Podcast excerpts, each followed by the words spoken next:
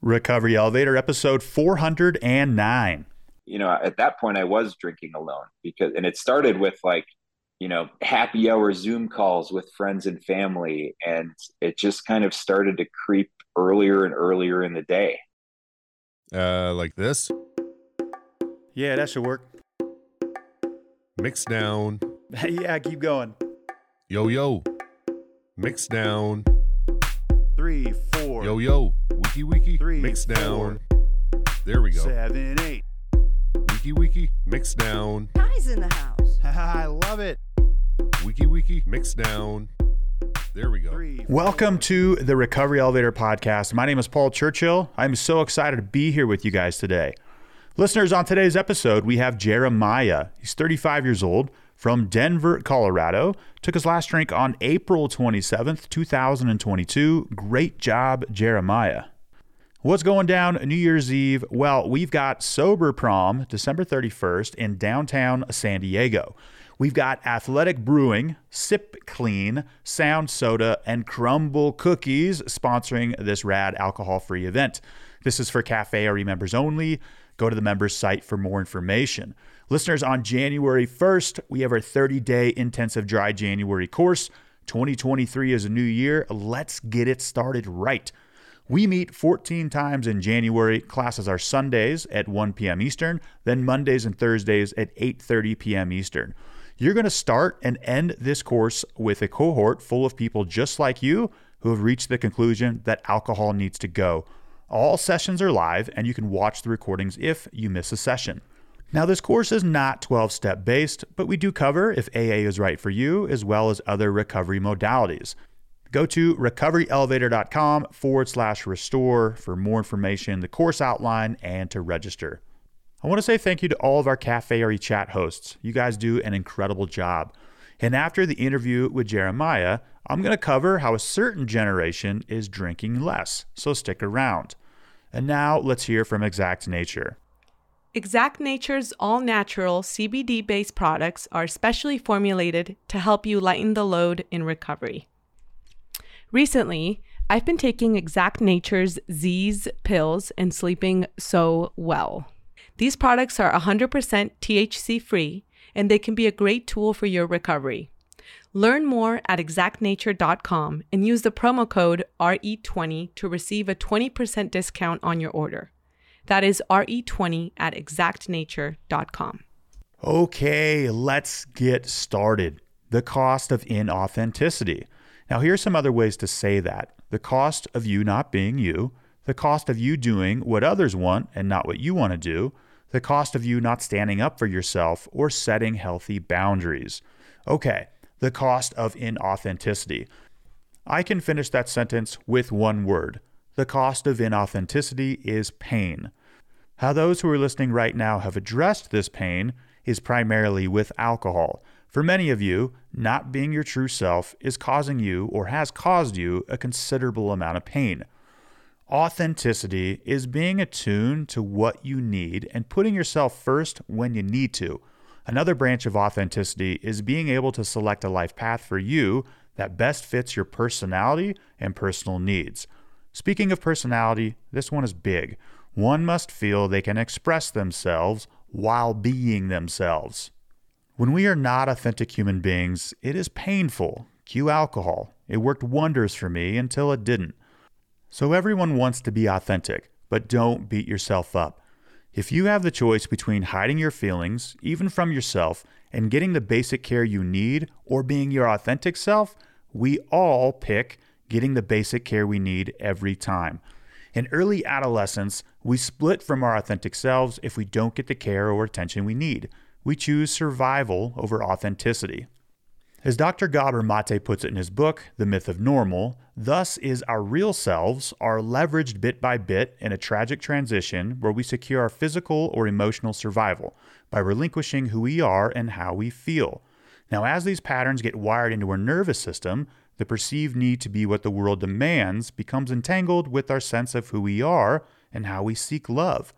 Inauthenticity is thereafter misidentified with survival because the two were synonymous during the formative years.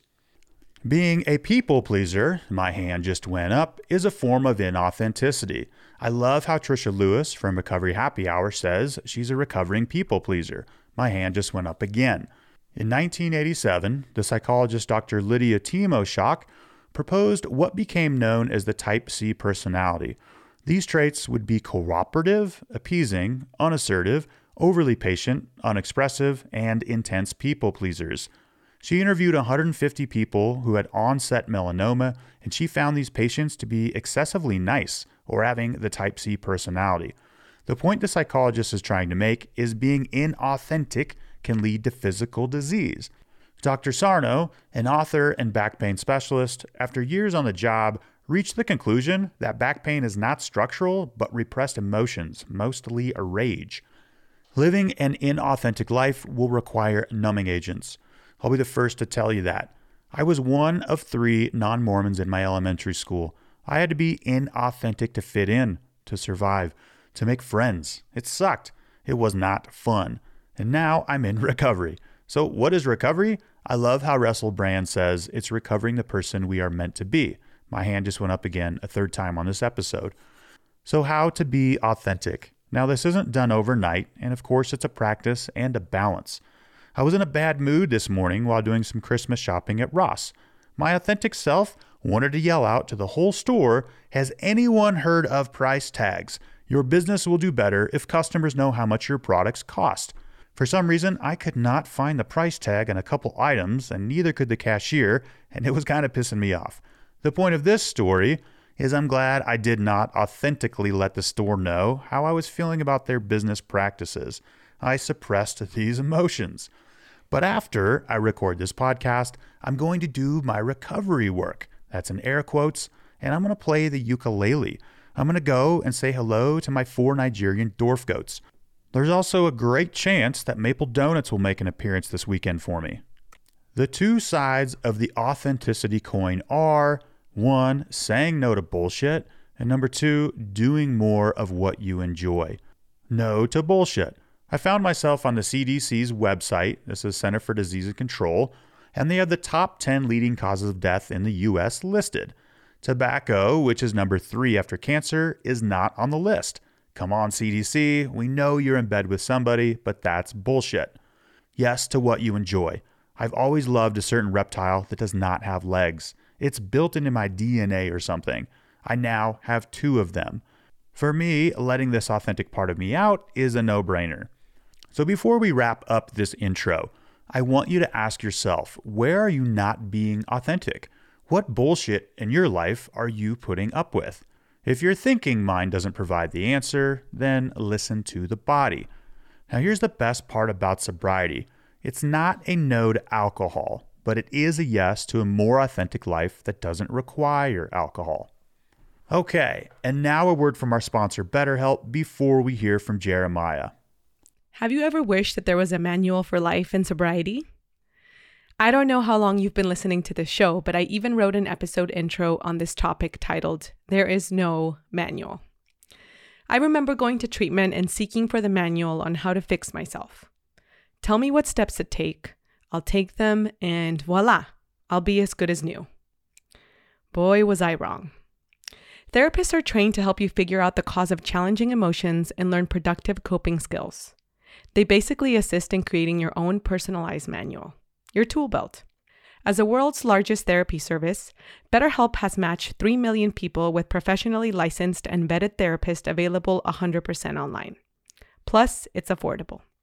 Just fill out a brief questionnaire to match with a therapist. If things aren't clicking, you can easily switch to a new therapist anytime. It couldn't be simpler. No waiting rooms, no traffic, no endless searching for the right therapist.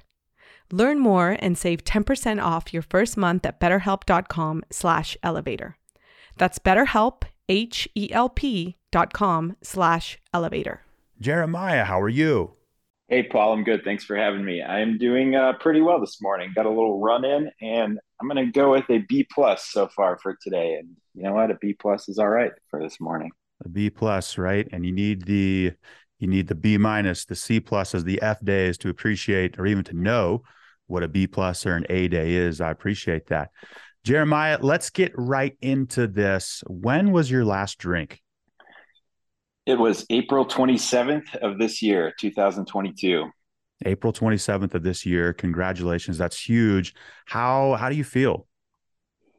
Uh, right now, I feel really good. Um, you know, I've been on this journey for the last two years, and uh, this is this is the best I've felt so far, and uh, the most sober time I've put together. So it feels really good right now.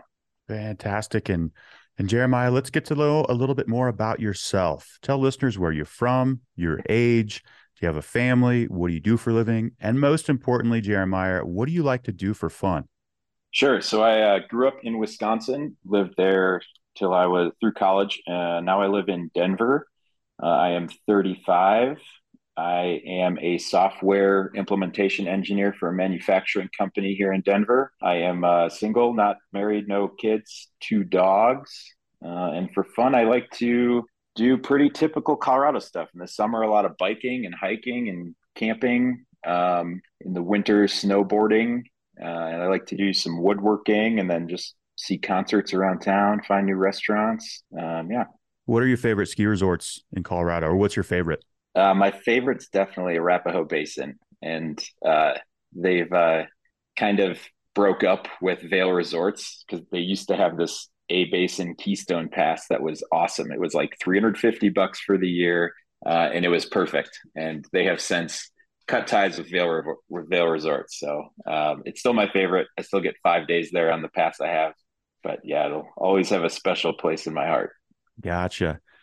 Now, before we get into your journey, your story away from alcohol, I want to talk to you about there's listeners, there's a beautiful black and white photo of a large bison on the American plains behind Jeremiah. I want to hear that story from you. What that what that photo means for you, what that bison means to you. Yeah, sure. So actually, I was in in rehab up in Estes Park, and we'll talk about that more later, I'm sure. But they have a spiritual advisor there, and it kind of he's he's kind of there to talk to people about their higher power and what it might be. And we were going through a walk or going for a walk one day, and it's uh it's a beautiful place. It's right by Rocky Mountain National Park, and he was explaining to me that bison, when a storm is coming, they will they will just kind of group up and march through the storm right into it um, because that's the fastest way out of it. And and cows, on the other hand, will run away from it, and then they get stuck in it longer, and it's and it's just not not as good of a not as good of a way to get through the storm. So he he told me to be the be the bison, not the cow, and uh, that just kind of stuck with me. So when I got out, I found that picture, and it's moved with me since. Jeremiah, we have an intensive dry January course every January. And I know the first one we did, it's called Restore. That is a slide that I opened up the whole course with was buffalo orientating themselves toward the storm toward the storm. So there was an Indian chief, I think it was a Cheyenne Indian chief or a Navajo Indian chief that said all the answers to our dilemmas as human beings the answers or how to navigate those difficulties could be found in nature. We are in nature, and other animals experience the same issues that we do. And he referenced the bison. It said, when a storm comes, the bison come together, right? They unify and they orientate themselves towards the storm and they walk through it. So the quickest way out is through. I love it. And I totally agree. And it's it's a great metaphor analogy for recovery work is yes, you can do this alone. Wait a second I want to retract that statement. You can try to do this alone, and a lot of us start this journey alone. But for me, and I'll, I'll hear your take on this shortly, but I found traction when I began going through this journey with other people. So I would orientate myself with other human beings and then move forward in life towards a storm. This is facing the emotions, facing whatever comes my way in life without alcohol. But here's the key part with other people. So I love I, love I love that photo. I love the meaning behind it, and and there's truth to it, right? This is what yeah. bison do in nature. Well, I think it's it's not only a good metaphor for recovery; it's just a good metaphor for life. Because you know what, there sometimes there are storms. Sometimes the weather is great, sometimes it's not, and sometimes life is really good, and sometimes it's not, and that's just life. And it's how you it's how you get through those hard times. So yeah, it's a great great metaphor, I think. Jeremiah, I want to pull one more point out of your B plus day, right? And and this is something that I've been trying to embrace internally with myself, and that's that's all emotions are created equal, right? We live in a world of dualities uh, in this universe, especially on planet Earth, where you need to know sad to understand ha- understand happy. You need to understand sour to know sweet, cold to know hot, silence to know sound. Um, and yes, we all want great days. We do. Um, and we're all striving for happiness. But with that, you need to have the really shitty days to understand the good days and be thankful for those days. So, this has already been a great interview, Jeremiah. How are you feeling? Good. All right. Well, let's get into your story with alcohol. Jeremiah, you're 35 right now. Talk to us when you first started drinking and and when did you recognize that alcohol was no longer serving you?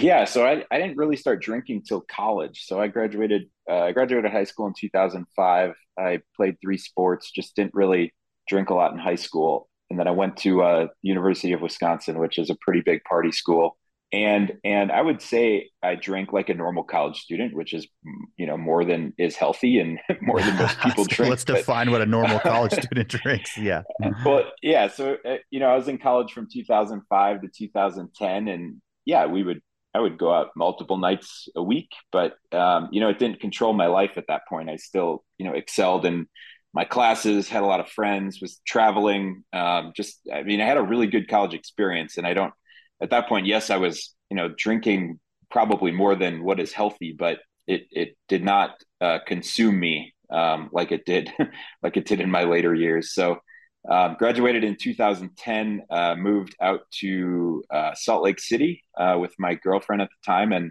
really cut back drinking. Then it was kind of the yeah, you know, you drink a lot in college, and then then you get a you get a real job, you grow up, and and the drinking cuts back. And I did that lived lived there for two years. Uh, ended up uh, getting married there, and then found a a better job that I liked in Denver. And my wife at the time wanted to move to Colorado too. She had a bunch of family here, so we moved to uh, moved to Colorado.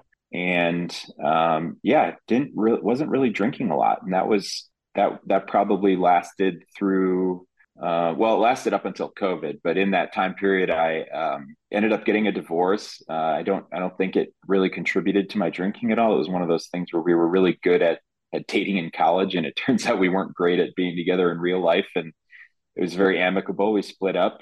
I did get a, a DUI in 2015, and I and I bring that up because you know when that happens, there's obviously some some repercussions that you have to deal with.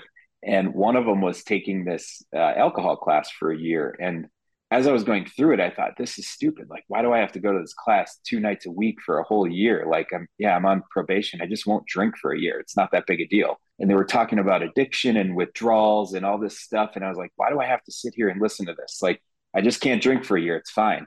And i didn't. And and now that i understand more about what addiction is i'm like oh okay. That totally makes sense. So, question: You went a full year in 2015 after your DUI without drinking? Yeah, yeah, and it was fine. I I took some trips, like solo trips, that were multiple weeks long during that period, and it didn't even cross my mind. I was like, well, can't drink for a year, so I just won't. Ah. So, um, would you consider yourself a normal drinker, or you have experience being a normal drinker? This is in college, right? And again, we we we chatted about what does a normal drinker, college student drink um, and the time in Salt Lake City where you could take it or leave it, would you say? And it sounds like 2015 you could.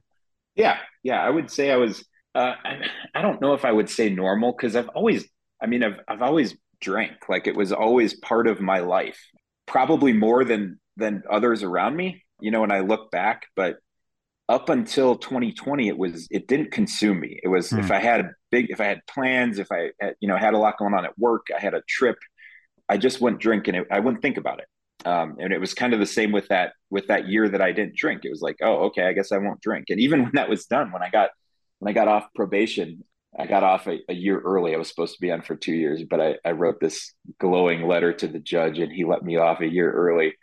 And I, I think it was even a couple weeks after that that I even drank. Because at that point, I was living mm. alone, and it was like, well, who drinks alone? Little did I know. But it was it was a couple weeks that I still just didn't drink because I wasn't thinking about it. And then you know I started you know hanging out with friends again and then yeah you know go out to dinner go to a concert whatever go snowboarding um, and just it, yeah it became part of my life again but again it didn't consume me you know if i had to wake up early the next day i just wouldn't drink the night before and it was fine sure. uh, i definitely would i would not drink after i got home from a dinner or something i wouldn't drink alone and that obviously changed uh, changed with COVID. Yeah. So Jeremiah, I'm thankful in my life I had about 7 years of normal drinking or non-problematic drinking, shall I say, where I can have the the opposites, right? So I understand what that period looked like and and when the addiction took hold in my life as well. You said something up until COVID that I wrote down and underlined and this is something I've heard before. Like life was cruising, we were doing doing things and then boom, insert pandemic, insert COVID. Um, talk to us about what happened with your drinking then. Yeah. So it was so the first couple weeks of COVID, this was like March of 2020.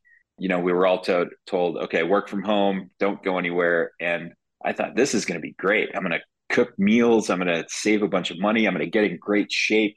I'm going to do a bunch of work in my house. And the first few weeks were great. Uh, you know, I went for a run at lunch and just was was feeling really good. And then it was like, oh, I am not interacting with any other humans. Mm, I live you're alone. living alone at that time, right? Yeah, yeah, yeah. And it was it wasn't even like I could go hang out with friends because that was, you know, end of March 2020 when everything was just shut down and they were mm-hmm. telling everyone to to stay at home. Um, and then it started to get, uh, you know, I started to get a little bit of depression, a little bit of anxiety about everything that was going on.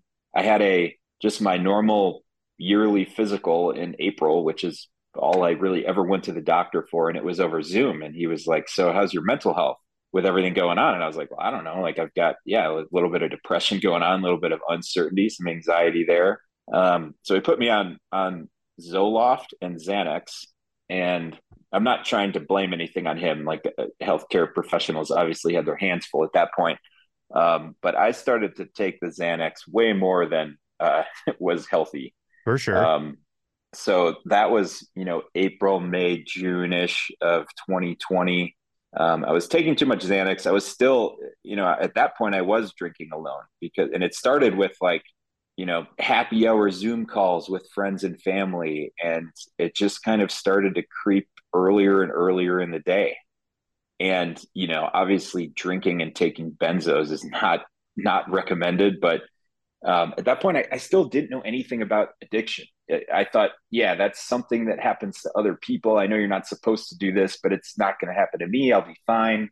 And it just got worse and worse. It was the same the same time that I um, started a relationship with a woman who lived in North Carolina. We had known each other through work from way back in the day, and uh, you know, we we like flew back and forth to see each other a little bit we do Zoom calls and stuff, but but my my drinking and my Xanax picked up and picked up, and yeah, it just got worse and worse. And that was kind of 2020 into 2021. I think the first time I really tried anything recovery related was November of 2020, where I joined a an IOP or an intensive outpatient program. And even at that point, I was like, yeah, I need to, you know, Xanax is a problem. I'm really here for that, but I I was not ready to quit drinking. I thought, and I, I was open about that in the group. I was like, yeah, I'm here to quit Xanax, but I'm mm. probably going to drink again. And that's I that's where I discovered uh, Recovery Elevator because one of the other guys in the group was was a member of Cafe RE. So I, I don't remember when I joined. It was probably beginning of 21, but was kind of just on that on that train where I was I was trying to control the drinking, trying to cut back all through 2021. Uh, and as you know, that doesn't work, and it just got worse and worse. And listeners, you know, trying to control the drinking, trying to cut back, that is the normal entry point into recovery work. In fact, that's that's the more common story that I hear than opposed to somebody reaching the conclusion, I got to stop, including myself, try to moderate, try to control. And after each failed moderation technique with each brilliant idea, yeah, it didn't work yeah, I slowly reached that moment. When was there a moment when you were like, "Oh shit, I'm in recovery"? Like, wh- what does recovery even mean? What what is going on? I'm really struggling quitting. Maybe it's not just the Xanax, and Xanax are like benzodiazepines. This would be Valium as well. It's kind of that class, which I've heard it referred to as alcohol in a pill. Um, I had some rough experiences experiences with those as well. So when was it like, "Oh shit, I I, I need to quit drinking. I'm in recovery. Can't do it." Was there a rock bottom moment? Yeah, I think that, well, yeah, there were two. They weren't at the same point. When I considered myself in recovery was was the beginning of 2021. I was starting to not do well at work. And of course, I told my boss, oh, it's like this depression, anxiety, pandemic, blah, blah, blah. So I took some time off on, on FMLA, but that's when I really knew like it's it's the alcohol, it, and that's that's the reason. So I would consider in recovery in 2021, but you know it just got worse and worse through that year. Um, I ended up getting fired from that job in August. There wasn't like a a big moment where I got, you know, was drinking at work or something. It was just I stopped showing up to stuff. Like we'd have meetings and I would I would log on to the Zoom meeting and then I would just pass out. Like I would just be unresponsive. So it got to the point where they just fired me. And I was like, well, I can't really blame them for that. Was your screen at least off? Oh yeah, my camera was off, but okay. I would log in and just like wake up like two hours later and be like, huh, okay. I'm and, the last one on the meeting. yeah, the meeting is still open. yeah. And I have all these messages. yeah yeah, the first couple times it's funny. You can always see, oh, my internet went out or my camera doesn't work, my microphone stopped. But when it happens a lot, people are like, okay, this is not going okay. So yeah, I got uh, I got fired in August, and I was still drinking. Um, you know, I was still drinking, still dating this woman, still not on a very healthy path. Ended up finding another job pretty quickly that was up in Loveland, Colorado, which is uh, about an hour north of Denver. And this woman also found a job in Loveland, and we were planning to move there together. And it was, you know, things were going pretty well with my recovery at the end of 2021. And then I just, Christmas had a massive relapse. She was going to come here for the holidays, fly in New Year's Eve or Christmas Eve. I did not pick her up from the airport, and that was that was kind of the final straw. Just all the all the lying, all the, you know, basically just being a shitty boyfriend for a year and a half. Wait, back it up. Um, Did you say you, you forgot to pick her up at the airport or you did not pick her up at the airport? I, I would I would say I did not forget to. I did not pick her up because okay. I was drunk. gotcha. Hey, that's a safe yeah. move, right? Better safe. yeah. But uh go figure she dumped me. Um, but at that point I had already found this job and bought a house in Loveland and like she was already moving there and stuff. So I was like, well, shit. So I, I guess I'm going to move to Loveland still.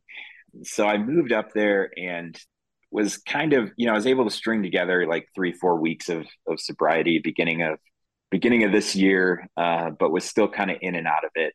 Wasn't super pumped about the job. I was living in this three bedroom, three bathroom house on a cul-de-sac in Loveland, which is a very kind of suburban t- town. Like it's very family oriented it's sure. no it's nowhere for a, a single 35 year old guy to live. And trying to get sober uh, living in the burbs. Yeah too, too big a house for just you. Yeah it doesn't work. And then i saw her at this like valentine's day 5k in loveland and uh yeah just it it was a huge trigger obviously it had to be valentine's day of course um, tried to talk to her she basically said i don't want to talk to you anymore i moved on and I went home and like drank for three or four days, and it just I you know I couldn't get out of it. Didn't go to work. Uh, called into work, and at the end of that three or four days, I was like, I need. All right, fine. I'll, you know, inpatient re- rehab had been brought up to me before. And of course, it was, I made all the excuses. It was like, well, I can't. I have work. What about my dogs? What about this? What about that? But after that, I was just exhausted. I was like, okay, I'll mm-hmm. go so I went up to um, a place called Harmony in Estes Park, and it was it was great. I was up there for 24 ish days, and it was really good. And when I left, I thought, okay, you know, I've got you know almost a month now. I've got all the tools I need. I'm just you know I'm going to do this recovery thing. And I got back to Loveland. Um, I started going to AA, found a sponsor, and got to about 60 days. And then I flew back to uh, flew back to Wisconsin to see family and, uh, and I had a relapse there. And it was, you know, I was around, I was around family and it, and that in itself is not triggering. Like my family's been awesome throughout this whole thing. Um, I think I, I started to feel sorry for myself. I was around, you know, my younger sister with her two beautiful kids. And I started getting those thoughts of like, what the hell happened to me? You mm. Why did this happen to me? And, uh, and I relapsed there and I came back to Colorado and that was that was really the worst it, it was. Like the three days after I got back were awful. Like it was, I was drinking till I passed out. I would wake up, check what time it was because I had no idea. Yeah. If if the liquor store is open, I would go there, get more, come back, and that was that was the lowest I have ever been for sure. There was, I mean, right before I decided to go back up to Harmony, the night before, I just thought, man, I'm gonna just I'm gonna drink everything I have and if I don't wake up tomorrow, that's okay. That's how Yeah. low it was. It was like there was nothing left. Hmm. Um, Jeremiah, was this so- 2021 or this year? This year, yeah, this was all this year. Gotcha, Yep. So gotcha, my gotcha. it went up to yeah, I went to to Harmony in February, and then had sixty days. Went back to Wisconsin, had a had the relapse, came back, and this was April of this year, and um, I knew that I had to go back. Like I knew that that was the only that was the only thing I could think of um, Sure. was to go back. Yeah, I So gotta I a. Went- question uh, about Yeah. about about treatment real quick because I had those same obstacles in mind. I got a job, I got a pet, all this stuff. But what do you have? What message do you have to people who are thinking about, or maybe in that same position, like something has to be done? My my ideas are not working. What message do you have to them about treatment? Like, hey, just go. Yeah, man, my Paul, my message is probably what people were telling me at the you know middle of 2021. It was like, hey, just go do this uh, because you need to, and it's hard to it's hard to hear that, and it's hard for me to sit here and try and convince other people that maybe it's time to think about inpatient because that's you know there's so much stigma around inpatient, and yes, there are life responsibilities that you have to you got to deal with for for being you know if you're going to be gone for a month, but looking back, I wish more than anything that I had just gone in 2021. I wish I would have just told my job, hey, like I'm drinking too much and I need help. And they probably would have said, okay, thanks for telling us, go to rehab, get clean, come back. Um, instead, I just further destroyed my life for a year. And that that felt like a last resort. And and what I realized is that I wasn't taking care of any of the things that I thought that I had to take care of while I was in treatment anyway. Like I Yeah. wasn't showing up to work. I wasn't walking my dogs. I wasn't doing any of that anyway. So Yeah, good point. Really- right? What's what's the alternative? I can't go to treatment because I have to do this, but are you really doing that? yeah. yeah, exactly. So yeah, that's my message is if you think you need to go, it's gonna be you're gonna you're gonna come out much better able to handle life. And yes, you're gonna be gone for 30 days or 20 days or however long it is. And everyone I was up there with thought the same thing. They were like, God, I wish I would have done this sooner. Like this is what I needed. Yeah, I do not have experience with treatment as as a client or a patient, right? But I was stupid to not go in 2014. My pride, my willpower. Um, I wrote it way too long, and it was quite risky. And this is a matter of life and death, right? Um, okay, so you're in Harmony. I think that's what it's called, right? Yep. Harmony outside Estes Park. And uh, yeah, what what happens next?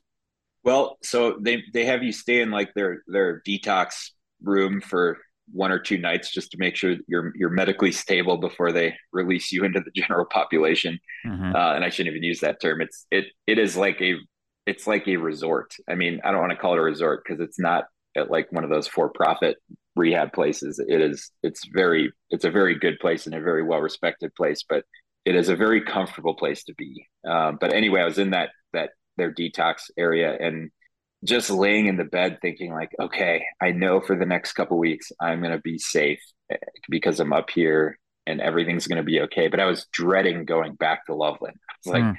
i'm going to have to leave here. I'm going to have to go back to that that giant house and and that and you know this this was a house that i was supposed to live in with my ex. Like we had talked about what colors we were going to paint the walls and I didn't really like my job. I didn't like Loveland and I didn't like the house. And at that moment I was like, I'm just going to quit.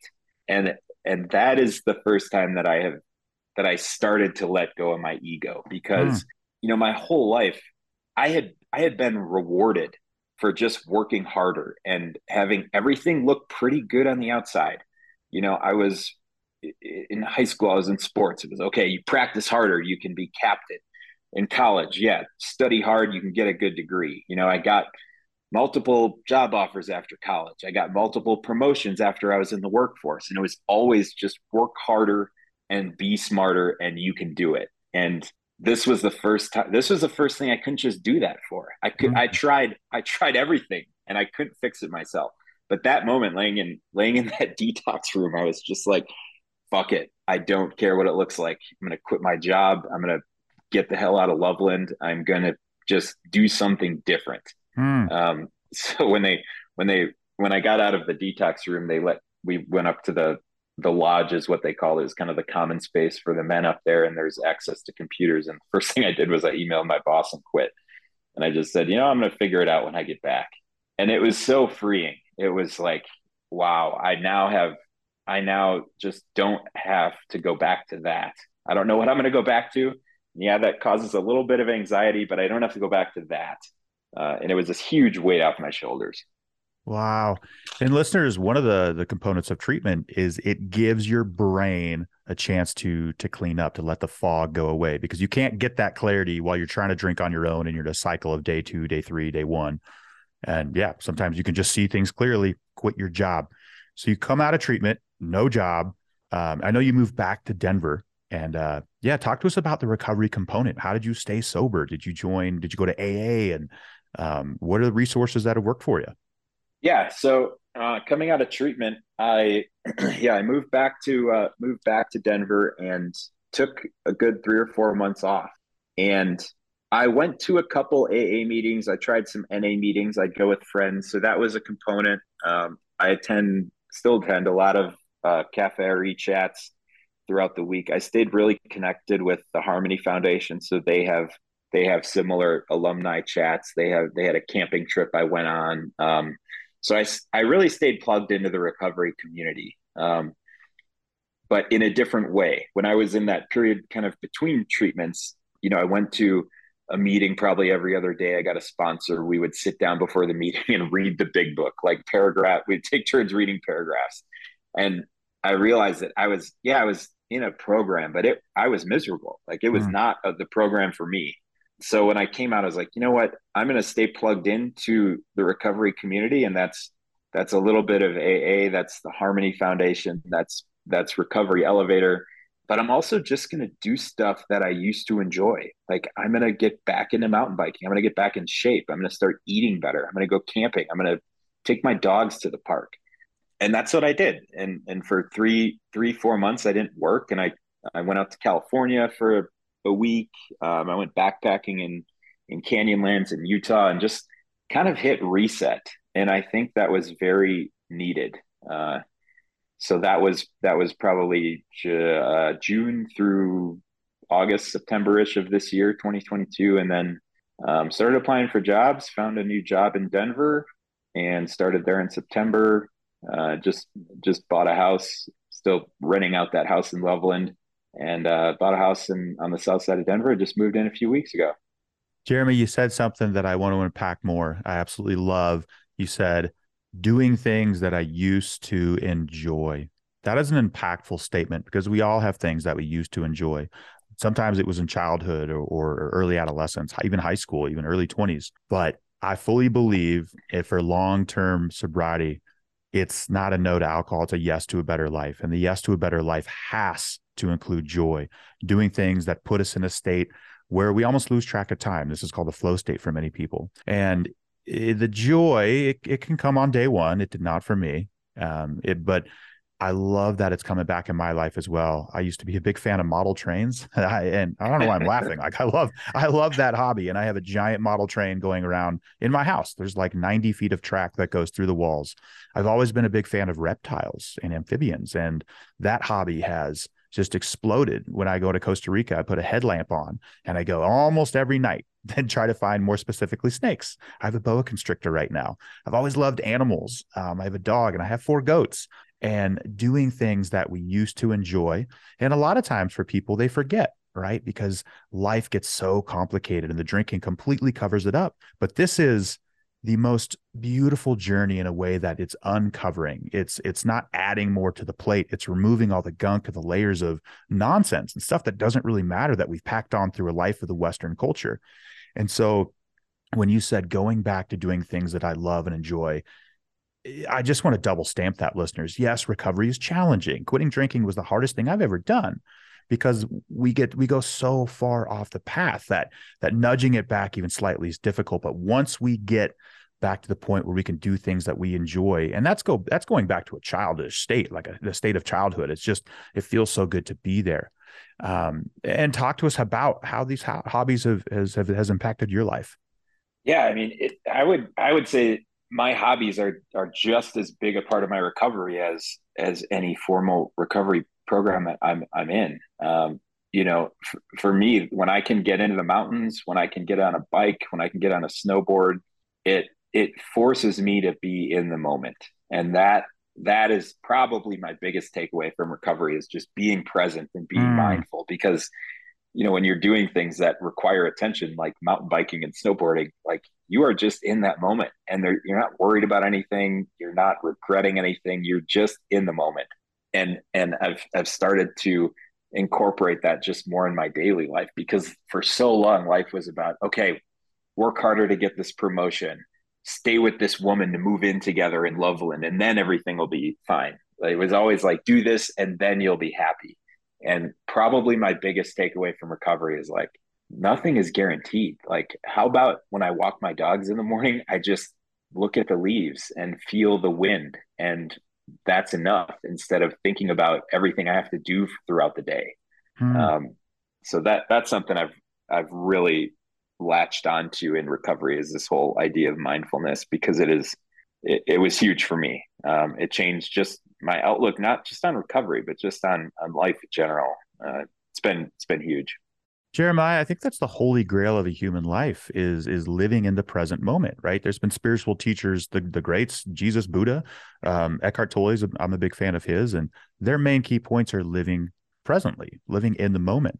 In fact, I just read an article that I sent to Patrick Foley. He's our mindfulness instructor here at Cafe RE Recovery Elevator. They did a study about mindfulness versus Prozac, or I, th- I think it was Prozac or an antidepressant. It said the results is the same. That mindfulness is just as powerful as as big pharma, and I would even go to say further that it's more it's more powerful. Um, and I think you said the biggest takeaway so far is, has been presence, living in the present moment. Um, and I like how you said again, part of your program is the joy. There was a couple weeks ago where I was going to go to an AA meeting, but I had ordered a, I recently picked up a Native American flute, and and I forgot to talk about music. Like that's how I, that's a hobby that's the biggest gift that recovery has given me is my music again. And so I did not go to the AA music or AA meeting, but I played the flute for like 35, 40 minutes and it was powerful. It brings me into the present moment. It's a challenge. It's great for the brain to new to learn new tasks. And I love it how joy is part of your program. Jeremiah, I got a couple more questions before we hit the rapid fire round. Eh, what's on your bucket list in an alcohol free life? Man, that's that's a tough question, Paul. We just talked about mindfulness. we did, like be in this now moment right me, now, but yeah, let's think about the future, buddy. What, what the bucket list is. Well, I have hiked about two thirds of the Appalachian Trail. I want to finish that. I want to get to the summit of Mount Rainier, and I, I would like to. Uh, I'd like to have a family at some point. I think that would be very fulfilling. Well, you're coming up on seven months away from alcohol. Has there been an intense craving? Have you almost done some field research or a relapse? Yeah, you know, you know what's funny is I, you know, in the first, they tell you in your first year of sobriety to like, okay, maybe don't take that trip, maybe don't go to that concert, don't go to that wedding. In the first six months of sobriety, I've probably been to Red Rocks like and seen ten concerts. Mm-hmm. I've traveled out of state, uh, solo. I have been to sporting events. I have done the things that they kind of tell you not to do. Don't forget um, buying a house. Yeah, bought a house, changed jobs, like all those yep. all those big things. Um, but but for me, that's that's how I had to. I knew that there were some tactical things that I just had to do. Otherwise, sure. um, I was I wasn't going to stay sober. But my cravings have not come at those times you would think. It wasn't at the wedding I went to. It wasn't at the concert or the Rockies game oddly enough, like when I was looking at houses, I was touring one and I opened the pantry and my realtor was in the backyard looking at something. There was a bottle of Jack Daniels there and I almost like grabbed it. And I was mm. like, wait a second, what the hell is wrong with you? Like normal people don't do that. Like, stop it. Like, why would you do this? Like my cravings have not been in, in social situations. My cravings have been like in these weird, like, like wanting to just like sit at home and like drink whiskey in my backyard by myself. And I've usually been able to be like, okay, that's not normal thinking. Like, don't do that. And then, and then, okay, if you do do that, where does that lead? What's what's going to happen tomorrow morning? How are you going to feel? Mm-hmm. Um, and uh, and I'm able to uh, to kind of stave it off. Woody, I want to throw something in before we hit the rapid fire round. I had a relapse in Argentina. I was touring wine country and I was feeling good. Well, I think I had a couple of days away from alcohol, and we uh, were at the Continental breakfast at the hotel and there was a large bottle of alcohol on display but I could see it was about three quarters full. I walked through the restaurant in the morning, eh, 8 a.m., a lot of people there, took the bottle off a display, poured my glass all the way full, and drank it right there while standing next to the display, the bottle on display. It's just if you don't act like it's it's out of, out of behavior's out of line, then or not normal, then yeah, and it was full of alcohol. And I hear you on that. Normal people don't walk up to the the dis- display bottle at 8 a.m. and drink it. yeah, yeah. It's funny because I can t- I can see that happening. I and in my mind, I'm like, oh yeah, that makes that makes total sense. totally. Hey, it's, yeah. it's, a free breakfast. Everything's included. Um, yeah.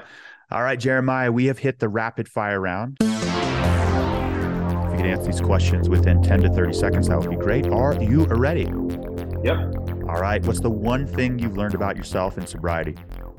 Uh, the one thing I've learned is that I can't control everything, and that's okay. I can I can control some things, but most of the things I'm not going to be able to control, and there's nothing wrong with that. Okay, best sober moment. I would say it was uh, when I took this trip to Big Sur, about two or three months of sobriety. I made some coffee and went down to the ocean and just sat there and journaled and read and thought to myself, you know, if I was drinking, there is not a chance that I would be doing this right now. And I was completely happy in that moment. Favorite alcohol free drink? Coffee, uh, just black coffee. I definitely drink too much, but I'm okay with that right now because uh, it doesn't destroy my life and I like it. you may have to consult the bison behind you, but what's the point of life? Uh, I think that's a trick question, Paul. I don't think there's there is no point of life. I think that that's that's the scam that we've been talked into our whole lives. That mm. I don't know what the point of life is, but I know that today there are some things that are going to happen, and all I can do is is react in a way that brings the most joy to myself and those around me. Favorite '90s band, Jeremiah? Beastie Boys, hands down. Ah, that's what's up. Love it. Uh, pineapple on pizza, yes or no? Uh, I could be convinced, but it's not my go-to. I won't fight it though. All right, we're still friends. And then last question, Jeremiah, what parting piece of guidance can you give to listeners? That sobriety does not have to define you. I think in early sobriety, we we make this out to be such a big deal. Like, oh, I'm never going to be able to do anything fun for the rest of my life. And that's not true. And it doesn't it doesn't define me. I don't go around telling people that I'm a sober person. I am just a normal guy that likes to spend time in the mountains and play with his dogs and travel and see live music. And I happen to not drink. Love that answer, Jeremiah. And before we depart, give listeners your own you might need to ditch the booze if line.